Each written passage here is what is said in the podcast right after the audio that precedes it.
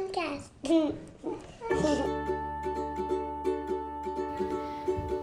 Hi, Carla. That's what we call you, listener. This episode is part two of our conversation discussing LGBTQ. In this part, we celebrate a nonprofit that was not canceled and the tools they use to survive wokeism.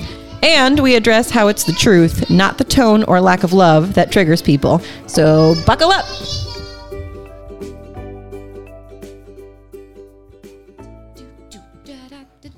Maybe it came across too aggressive. We've got the best. We got the best, most pleasant little theme song opening jingle. It's not really a theme song, but I have to stop eating my chips. I Try to choose a whimsical one. I'm stress eating. so cute. No, no. You're Why also are- pregnant. Why are you stressed? Oh, I don't know. I, I was telling Marla when we stopped and took our break. I think I've just been needing a good cry lately. This is part two of a discussion about um, the LGBT agenda in honor of Pride Month. We just recorded one half hour episode and now we have another. And by way of an introduction, I would like to play you guys this. It's just a minute because it's on TikTok. It's one minute. A whole minute. Well, we we don't necessarily have No, to I'm listen to the whole thing. I'm kidding. But um, it's very. It, it- I don't know. I it needs no introduction. Here, I'm gonna play this. Guess what? My patience has run out. Pansexuality is not inherently biphobic. They are both valid sexualities. Both of them. And while, yes, I have seen pansexual people use that label for questionable reasons, they pretty quickly get it once you explain things to them. Just They explain do. things. And not only that, but do you know who likes to use specific or micro labels? Neurodivergent people. Sometimes we just have to do whatever we can to feel safe and comfortable.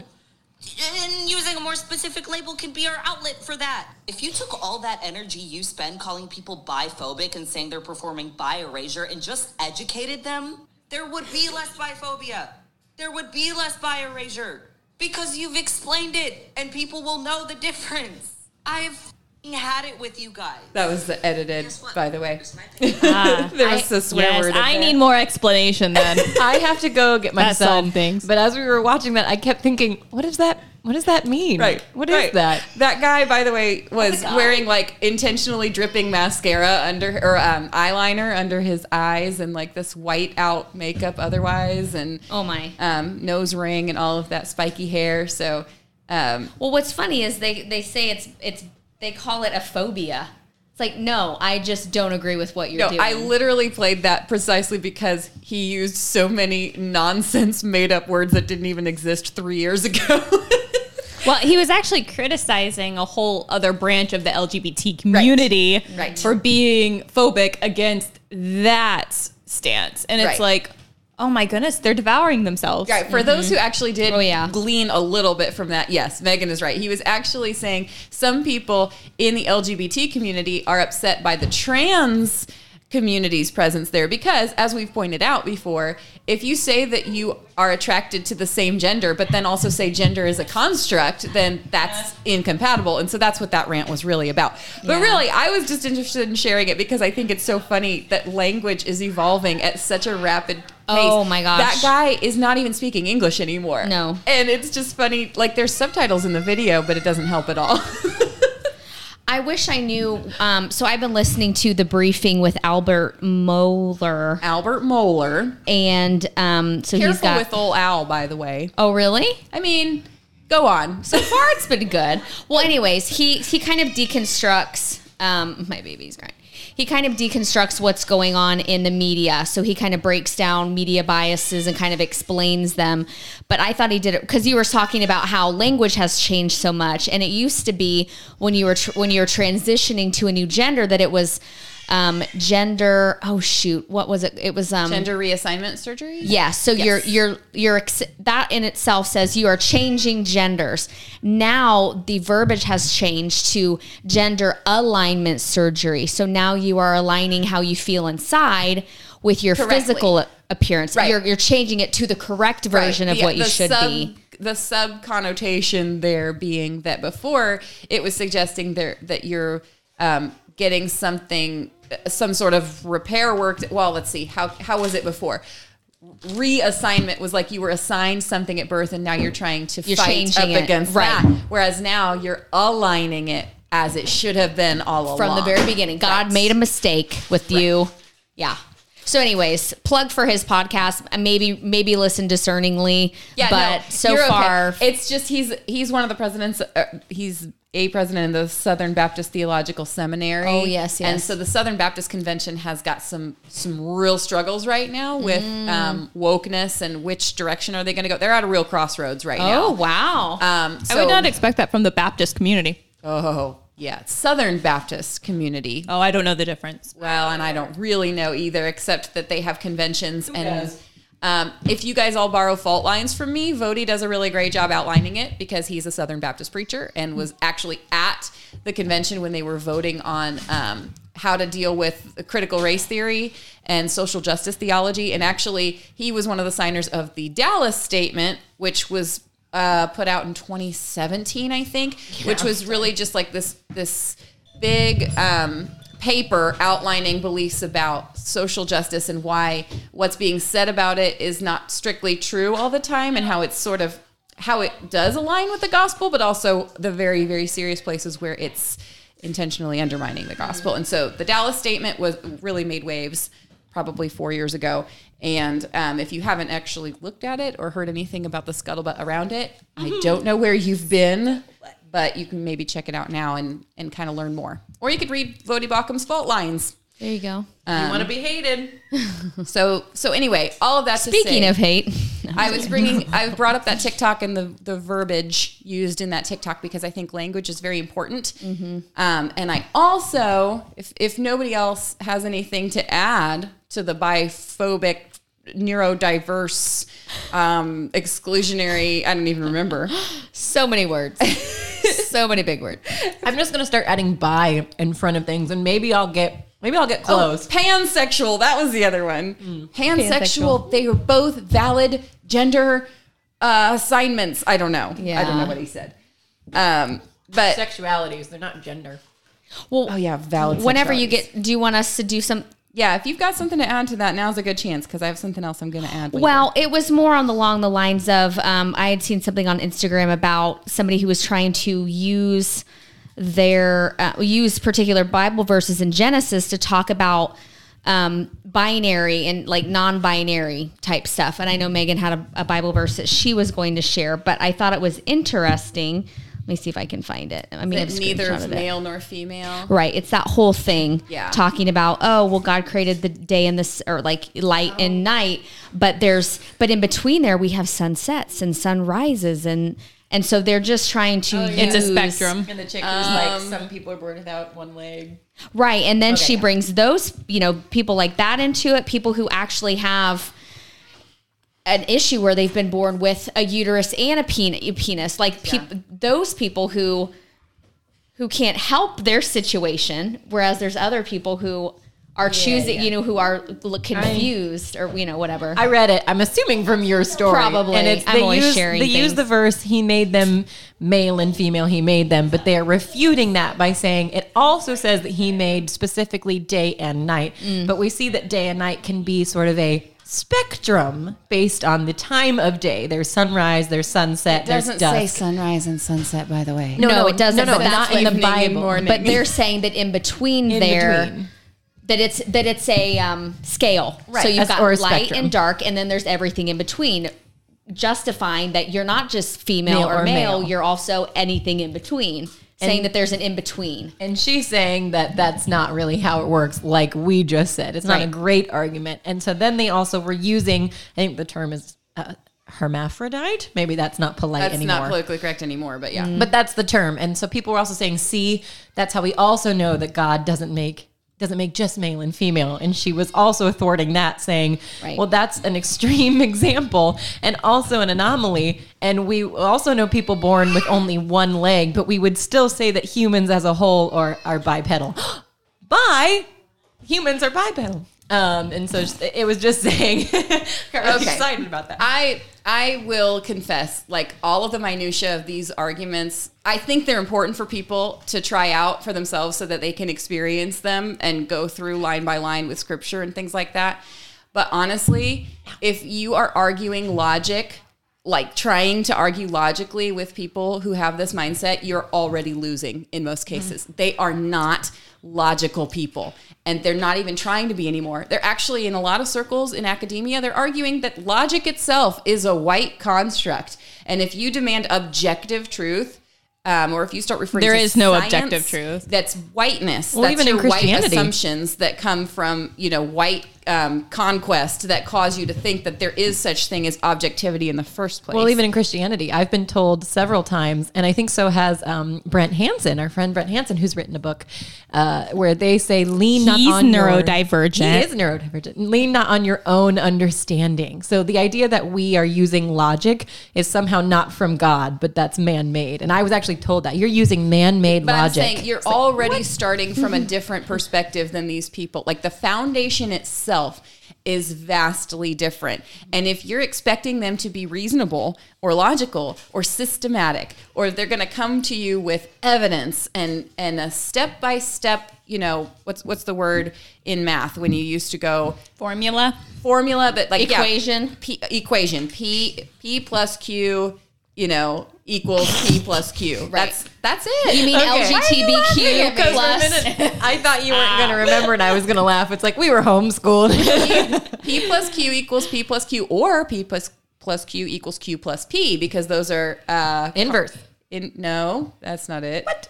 Ca starts with a C. Con. Well, anyway, Oh yeah. it's a word that starts with C. Yeah, I can't think of it. But we were homeschooled. I took but, algebra but you would also say that this that the woman that um, you were polling from that Marla was polling from wasn't necessarily trying to use logic against those people but it was for people like me and Marla it was for Right. people who don't usually know what to say to those I'm also saying for people who are logical, but who don't yet know that the rest of the world is not logical. Right. Um, here is an article that you can look into that will be hopefully encouraging for you. It's by Grace Daniel on um, dailysignal.com. And the headline is My woke employees tried to cancel me. Here's how I fought back and saved my nonprofit. You don't hear this very often, No. right?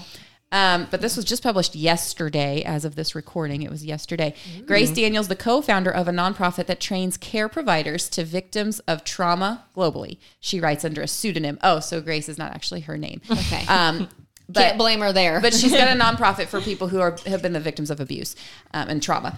And um, it starts out saying, by now there are enough cancel culture stories to fill volumes. After my own story about standing up to a woke mob and succeeding went viral on Twitter, I decided to speak out because I'm convinced that Americans need more encouraging stories about standing up to cancel culture and information on how they can do it themselves. oh yes, so And I'm, timely. I'm bringing this particular article up now because she talks about language in it and how she had to study to get informed on the vocabulary that her woke employees started using. They're coming at her, maybe not as extreme as Mr. Eyeliner guy that I opened with here with his ridiculous pansexuality and other stuff, but they were using things she had never heard before. And that was her first clue. I'm not in Kansas anymore. I need to do some research.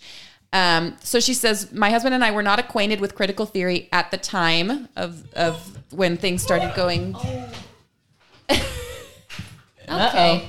Megan left the room, all Megan the, had to run out the door. all the preschoolers just ran out the gate towards the burn pile well, there, which isn't lit, so don't worry. Yeah, there's no fire, but kid wranglers on it. Um, she says they didn't know what critical theory even was at the time, but she was hearing things like systems of power and oppression.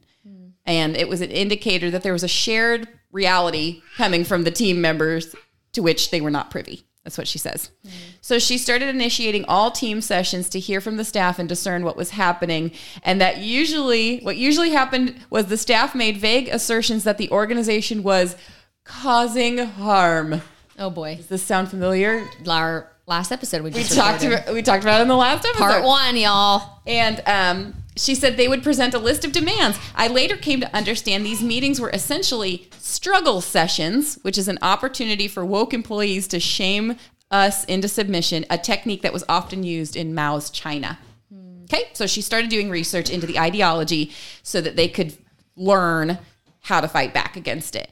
Um, and she said, through my research, I came to realize that our staff were following critical theory. It's important to mention they did not mention that, like they didn't identify as critical theorists. Most don't. But um, basically, they saw everything as divided into oppressor and oppressed.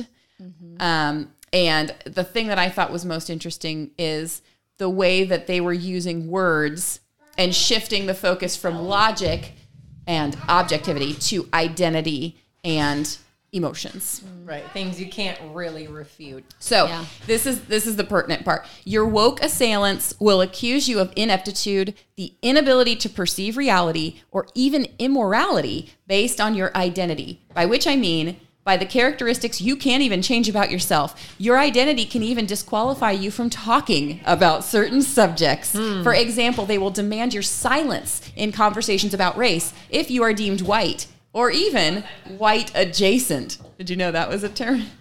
How? What's the skin shade? to be Um, white if you are somebody who is per- perhaps, for example, Jewish Oh. or Hispanic, and you don't identify with the liberal woke ideology, they can accuse you of being white adjacent So because you're not very all- dark, dark. probably Asians too. Yes, Asians is another example because Mm-hmm. they do so well in college, historically and statistically, that they're often accused of being white adjacent. So why isn't everybody else who's successful accused of being Asian? Why is everybody accused of being white? That's the whole. That's a huge argument that's happening right now. Is because everyone's saying that if you're white, you have all these privileges. When a lot of the Asian Americans Right. are excelling, and they're actually being Yeah. actually oppressed from college entry. There's a whole thing on the Just Thinking podcast with Virgil and Darrell. Love them. Virgil also, Walker, Dar- Darrell B. Harrison. Yep. they i was listening to their very long podcast a three hour one the other day and they talked about he said oh one of them i forget who said oh by the way race is has nothing to do with the melanin in your skin it is your blood it has and that's what's so funny about Eth- the no, not race. or ethnicity, sorry Ethnicity. your Oh. ethnicity is Yeah. not about your skin color it's about your blood it's not about how much melanin is in your skin or not They say very clearly on the Just Thinking podcast that we're all one race. Right. We're all one blood, and um, we have one Savior if we're Christians and have accepted Christ, then we are um, all part of the same family. But he does acknowledge that there are different people groups throughout history Right. who have had some things in common, and you can maybe study them for statistical purposes. But all of that is the race branch of critical theory, critical race theory. Right. It's not just race. It's Right. also it also has to do with sexuality. Yes. And gender. Oh, I didn't know And that. so, um, for example, this identity-based gatekeeping. Oh, wait, wait, wait. For, first of all, they will suggest that you are white or even white adjacent, or they might suggest that you're doing harm or violence if you are quote cisgendered. That means you still identify as the gender that you were born. okay Okay, so that's us. We're all cisgendered, and they will um, Yeah. they will tell you to be quiet if you're cisgendered and you're attempting to engage in a conversation on gender identity. So even just listening to this podcast now, the fact that we are four cisgendered women having this conversation, there are many people who would say you're not allowed to do that. You should just be quiet because you have no right to talk. That's the same tactic they use when talking about abortion that they try to silence men with. Right. You're a man, you're not allowed to talk about this. It's not it's not about you unless it's your child who is potentially being aborted. Right. They still don't want you to talk about it. Right. Well, no, but that's So one this of their is- big arguments. This is all still from the same article on Daily Signal um, by Grace Daniel. She says this identity based gatekeeping is a result of the presupposition in critical social justice that, that says all truth is positional. Therefore, only those who have a certain social position due to their identity can even perceive or speak truth on topics related to this identity. And what we need to keep in mind is we can't take the bait. Don't take the bait and engage in self defense. You will be eviscerated if you let the conversation become about you. There goes Simon's uh, high chair tray. Don't worry, it was just a tray. I think Not a baby. what's great about that is that she took the offensive approach.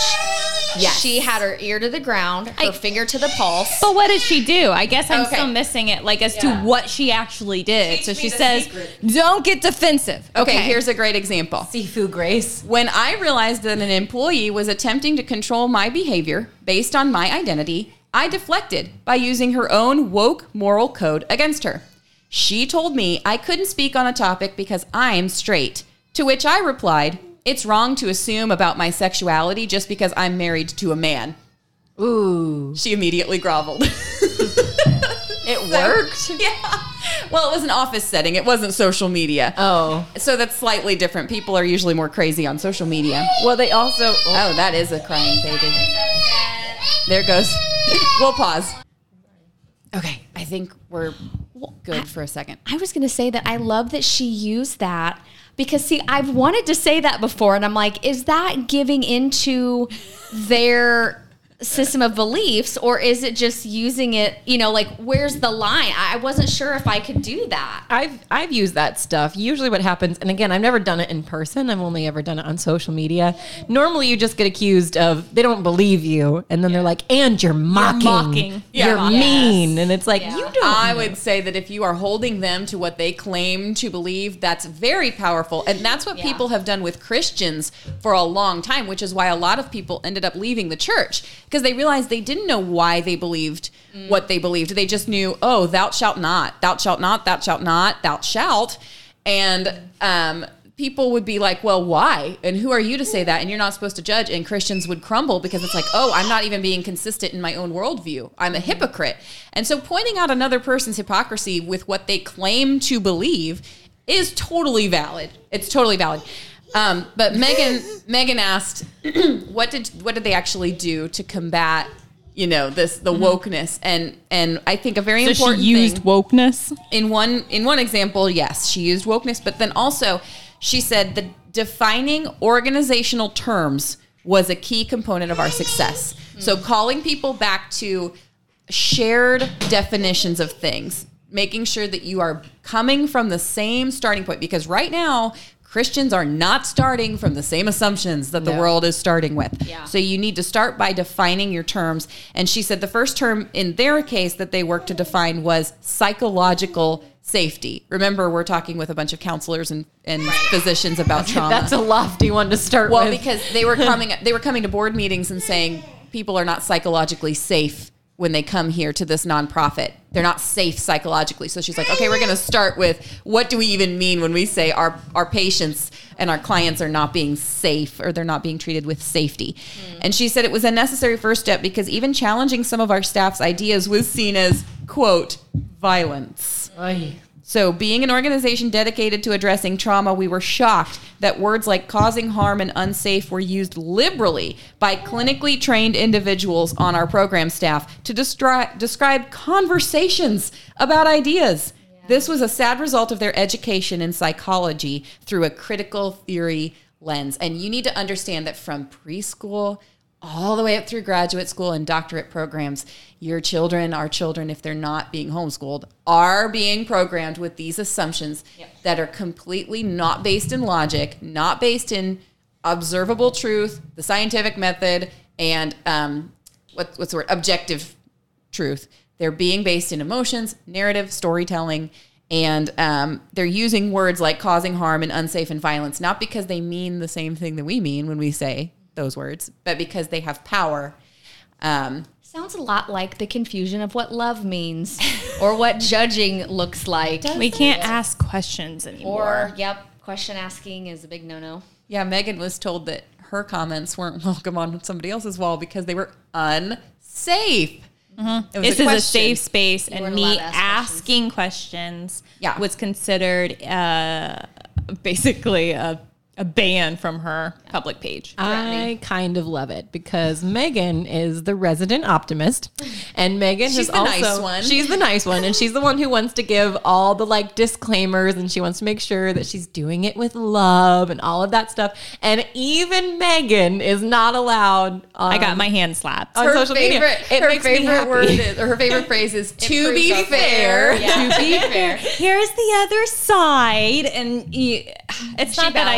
balances us. Uh-huh. The Well, yin to our yang. Yeah. Yeah. No, no, I'm I'm not being is the word facetious? Is that apply Yeah. here? Yeah, I'm not being facetious. I really do mean that Oh, no, because yeah, there are some Megan. times where I have to uh, introspect and like reel myself in and be like, okay, am I really doing this with the right reasons and the right intentions?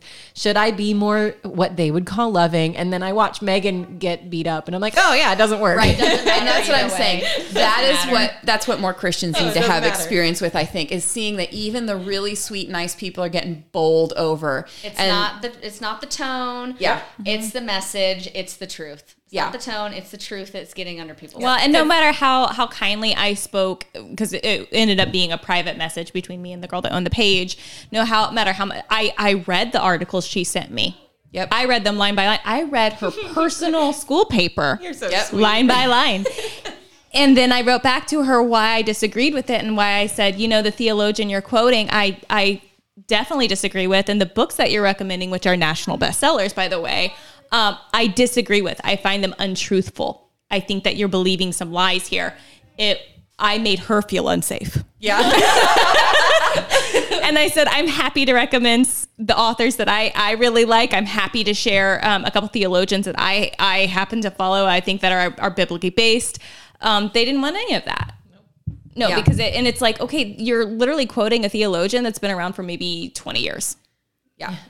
It's it's hard. It I do understand. I really do. When somebody says, "Well, I feel unsafe," it's like right. Anytime that beliefs are challenged, anytime that somebody is um, making you feel convicted, it does feel hurtful. Like Yeah. you want to kind of cry, you want to kind of die. been- every single one of us at this table Today, has felt that. I have. Megan said she she wanted minutes to end with something a little bit more hopeful today. We've got like four minutes or oh, so. I have some good Bible verses I wanted to end with. You too. you can. This Okay. won't be like the absolute final word.